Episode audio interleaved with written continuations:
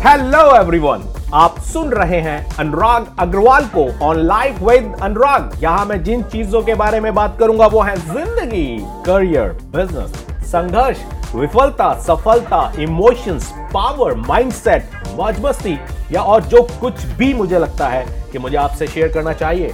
तो आइए सुनते हैं आज का episode practice practice practice practice practice makes a man perfect I hope आपने सुना होगा। करत करत अभ्यास से जड़मती हो सुजान। जितना ज़्यादा अभ्यास करेंगे, उतना ही जड़ आपका मज़बूत होगा और जितना जड़ मज़बूत होगा, उतना ही बड़ा सक्सेस आपको मिलने वाला है। इस दुनिया में किसी भी एरिया में जितने भी बड़े बड़े सूरमा हुए हैं, अगर आप उनसे बात करेंगे तो वो बोलेंगे एक अटूट विश्वास के साथ फेलियर को फेस करते हुए बार बार फेलियर को फेस करते हुए हमने प्रैक्टिस को कभी नहीं छोड़ा। करते रहे करते रहे करते रहे करते रहे।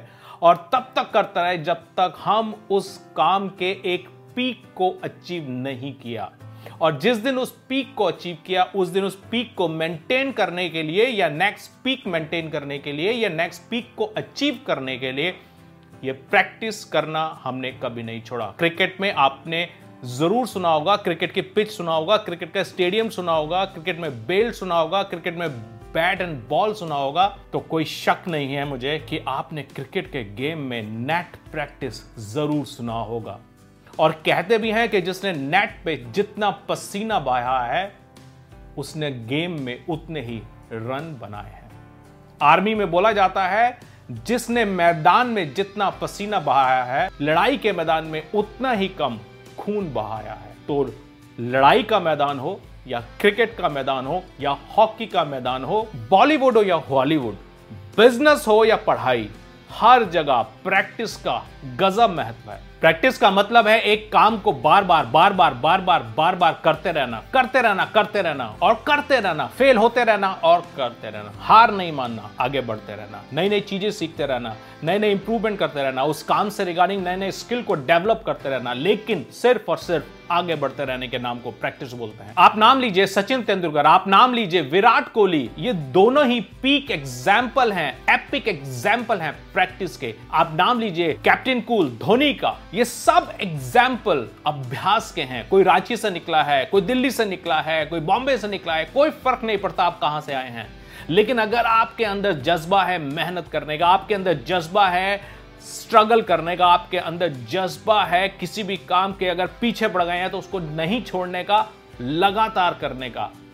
प्रैक्टिस एक ऐसा टूल है जो आपको संभावित किसी भी क्षेत्र में बहुत आगे पहुँचा सकता कहा भी जाता है कि सचिन तेंदुलकर के रन सब देखते हैं, लेकिन सचिन तेंदुलकर सुबह चार बजे मैदान में पहुंचकर जब प्रैक्टिस करते हैं, पसीना बहाते हैं, सबसे ज़्यादा प्रैक्टिस करने की ताकत रखते हैं, वो समय शायद बहुत कम लोग देखते हैं। विराट कोहली इसके दूसरे एपिक एग्ज़ाम्पल हैं। धोनी अपने आप में एक अजीब एग्ज़ाम्पल है। कैप्टन कूल कितना प्रैक्टिस लेकिन उतना ही शान दिमाग। अगर मैं superstar the legend mister Amitabh Bachchan की बात करूँ तो अमिताभ बच्चन आज भी बोलते हैं कि किसी भी शॉट को देने से पहले मैं उसकी कई बार रिहर्सल करता हूँ डायलॉग्स को हमेशा सीरियसली याद करता हूँ, कभी भी इस एक्टिविटी को मज़ाक में नहीं लेता हूँ।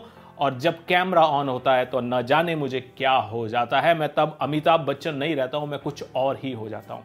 लेकिन कैमरा ऑन होने के बाद जो वो शख्स, जो कुछ और ही हो जाता है, उसके पीछे जो सबसे बड़ा रीजन होता है, वो होता है उसका कॉन्फिडेंस अटूट कॉन्फिडेंस और वो अटूट कॉन्फिडेंस आता है उसके अटूट परिश्रम से, उसकी अटूट प्रैक्टिस से। वो प्रैक्टिस उसको वो कॉन्फिडेंस देती है कि जब लाइट कैमरा एक्शन ऑन होगा तो उसके बाद जो शॉट होगा, वो एक परफेक्ट शॉट होगा, क्योंकि उस परफेक्ट शॉट के पीछे इतना प्रैक्टिस है, जिसका कोई जवाब नहीं है। सो प्रैक्टिस आपको कॉन्फिडेंस देता है, किसी भी फ़ील्ड में आप हो। स्टोरी आपको बताऊँगा यूरोप के एक बहुत बड़े पेंटर हुए हैं प्रॉब्ली कहा जाता है कि दुनिया के सबसे बड़े पेंटर्स में उनका नाम है पिकासो और पिकासो इतनी प्रैक्टिस करते थे अपनी पेंटिंग्स के लिए, उसके रिगार्डिंग एक घटना भी है कि ये किसी जगह एक बार शाम को किसी रेस्टोरेंट में बैठे थे और यहाँ उनका एक बहुत बड़ा फ़ैन भी बैठा था रेस्टोरेंट में। उसने पिकासो को देखा और वो पागल हो गया। ओ my god Picasso is there वो चाहता था कि पिकासो का कुछ आज लेकर चला जाए कुछ अंश पिकासो का लेकर चला जाए तो उसको कुछ समझ नहीं आया उसने आसपास ढूंढा तो उसको रेस्टोरेंट में एक नैपकिन मिला। वो बस नैपकिन लेकर ही पिकासो के पास पहुँच गया और बोला पिकासो कुछ भी ड्रॉ कर दीजिए इस पर कुछ भी ड्रॉ कर दीजिए मेरे लिए मज़ा आ जाएगा। I will be highly oblige please do it Picasso बड़ा हम्बल व्यक्ति तो उसने ठीक है उसने एक पाँच सात मिनट लगाए और uh, कुछ ड्रॉ कर दिया। माई गॉड पाँच सात मिनट लगाए कुछ ड्रॉ कर दिया, उसने उसको वापस दिया और ये शख्स लेते हुए बड़े ध्यान से देख रहा था जो पिकासो ने ड्रॉ किया। और जब वो उसको देख रहा था तो पिकासो ने बोला, जाओ इसको मार्केट में ट्राई करो। इसको ट्राई करो सेल करने का। आपको शायद पचास लाख रुपए से भी ज़्यादा मिलेगा। इंडियन करेंसी में मैं आपसे बात कर रहा हूँ। इस आदमी को विश्वास नहीं हुआ। पाँच मिनट, पचास लाख। तो इसने ट्राई करने के लिए मार्केट गया, मार्केट में जाके लोगों को दिखाया कि ये देखो पिकासो ने नेपकिन में कुछ बनाया है, आपको क्या लगता है इसकी क्या प्राइस होगी? तो लोगों ने बोला, इसका हम लोग आपको 50 लाख दे सकते हैं, हम आपको इसके 60 लाख दे सकते हैं। अब इस आदमी को बिल्कुल विश्वास नहीं हुआ, ये बहुत बड़ा फ़ैन तो ज़रूर था पिकासो का, लेकिन एक्चुअल वैल्यू उसको शायद नहीं मालूम थी। उसको विश्वास ही नहीं हो रहा था कि चार पाँच मिनट में एक शख्स, एक पेंटिंग ड्रॉ करता है और वो पेंटिंग की कीमत 50 लाख, कैसे ये संभव है? उसको कुछ समझ नहीं आया, वो वापस दौड़ता दौड़ता गया पिकासो का, जो कि पिकासो उस टाइम रेस्टोरेंट में नहीं थे। लेकिन वो इतना भूखा था अब इस बात के जवाब के लिए कि उसने पिकासो को ढूंढा फाइनली पिकासो तक पहुँचा और पूछता है पिकासो से पिकासो आपने उस दिन चार पाँच मिनट में ये पेंटिंग ड्रॉ कर दिया था?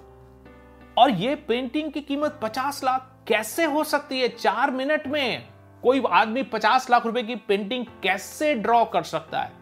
तो पिकासो का जवाब सुनिए, आपको शायद जवाब मिल जाएगा इस वीडियो का। पिकासो बोलता है, इस पेंटिंग को ड्रॉ करने में दोस्त मुझे चार मिनट नहीं, चालीस साल लगे हैं।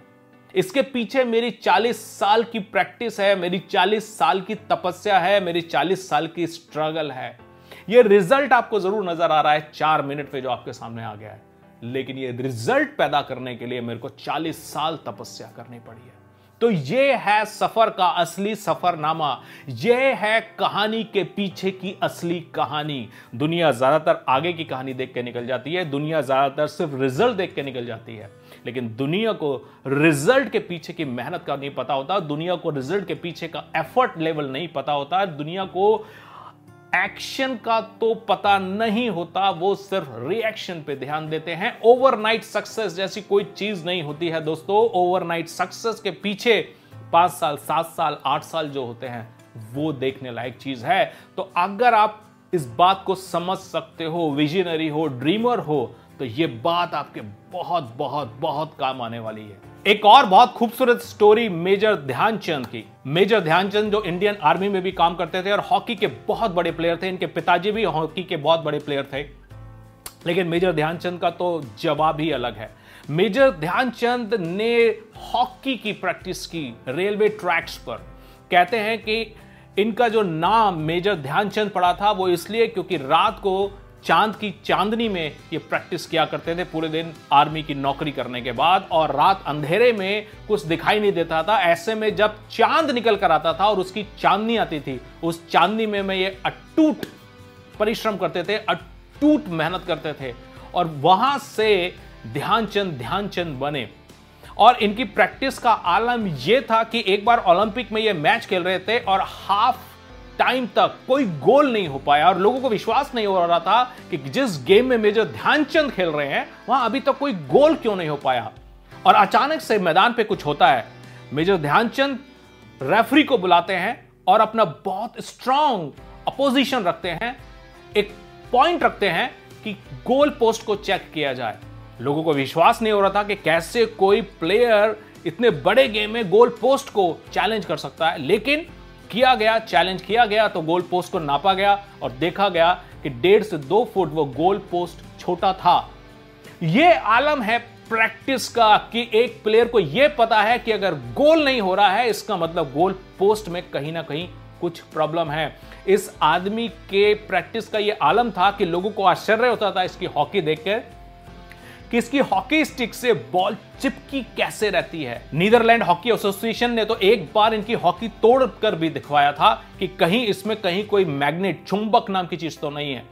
सो ये ये असर है प्रैक्टिस का जो मैं आपको बताना चाहता हूँ। सो so, आप इस सबसे क्या सीख सकते हैं? मुझे नहीं पता कि आप एक बिजनेसमैन हैं स्टूडेंट हैं क्या हैं। लेकिन आप जिस भी एरिया में दोस्तों अगर आप प्रैक्टिस को अपना हथियार बनाएँगे तो देखना कमाल हो जाएगा, आपको खुद ही विश्वास नहीं होगा। पहले दिन कुछ नहीं होगा आप जहाँ पर भी हो।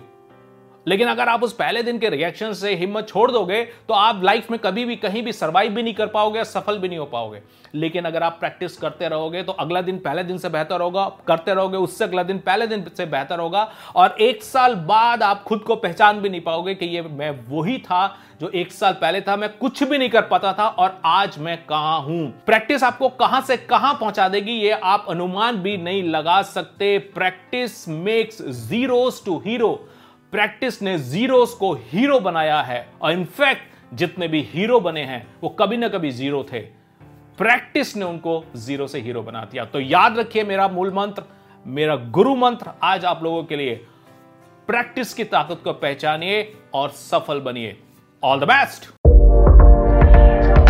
life with N Rock के इस एपिसोड को सुनने के लिए धन्यवाद। आने वाले एपिसोड की सूचना पाने के लिए इस ऐप पर शो को सब्सक्राइब और फॉलो करना ना भूलें।